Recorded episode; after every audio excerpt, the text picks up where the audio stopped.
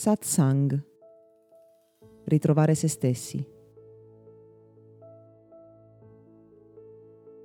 Anni fa, durante uno dei miei seminari, suggeriva alle persone di fare un esercizio estremamente potente. A coppie, uno dei due sedeva pensando a un ricordo piacevole del proprio passato, ad occhi chiusi e assumendo la posizione che gli permettesse di immergersi ancora di più in quella esperienza interiore. La seconda persona della coppia lo osservava prima di tutto e si sedeva accanto a lui o a lei assumendo la stessa identica posizione fisica e quindi evidentemente allo stesso modo in silenzio e ad occhi chiusi. Nel 90 e oltre per cento dei casi, al termine dell'esercizio, la seconda persona che aveva assunto la posizione fisica della prima riusciva a descrivere le sensazioni e in molti casi persino i pensieri che la prima persona che aveva scelto un ricordo riusciva a pensare e a sentire. Insomma, senza alcuna magia, quasi tutti erano in grado di sperimentare una vera e propria lettura del pensiero, ma ancora di più una percezione delle emozioni altrui. Questa facoltà, innata in ognuno di noi e che inconsciamente utilizziamo ogni tanto nella vita, si chiama empatia.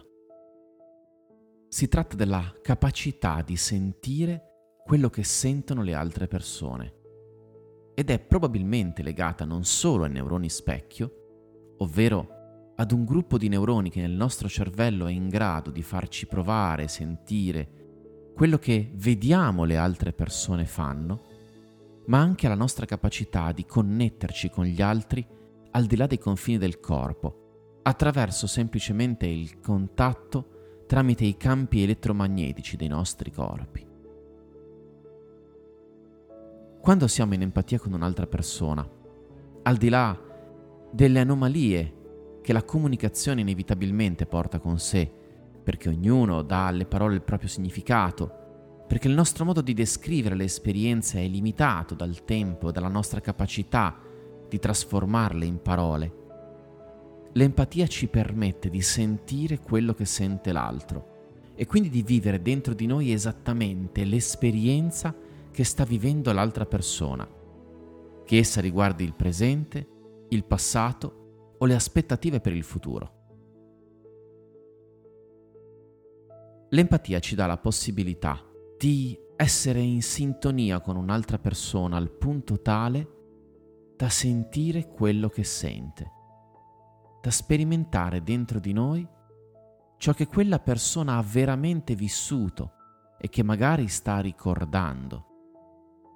L'empatia ci permette di essere molto vicini l'uno all'altro ad un livello che ogni bambino sa sperimentare con estrema semplicità, ma che noi esseri adulti e saggi abbiamo sepolto, nascosto, dimenticato.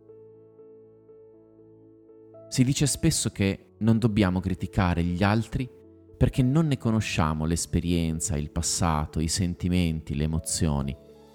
Ma la verità è che se come esseri umani recuperassimo l'uso sistematico dell'empatia, cioè se tornassimo semplicemente ad essere ciò che siamo nati per essere, potremmo sentire esattamente quello che sentono le altre persone e molto spesso non avremmo più bisogno di giudicare o commentare, persino di parlare.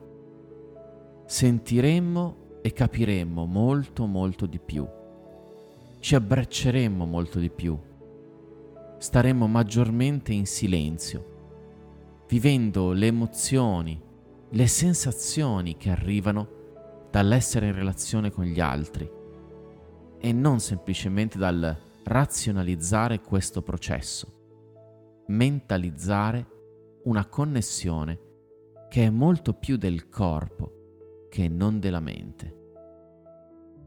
Alcune persone sono più empatiche delle altre perché hanno mantenuto questa abilità fresca e attiva in loro. Altre dovranno farne un percorso di consapevolezza, indovina un po', anche da questo punto di vista. Questo podcast è offerto da Accademia di Meditazione e Sviluppo Personale Gotham www.accademiadimeditazione.it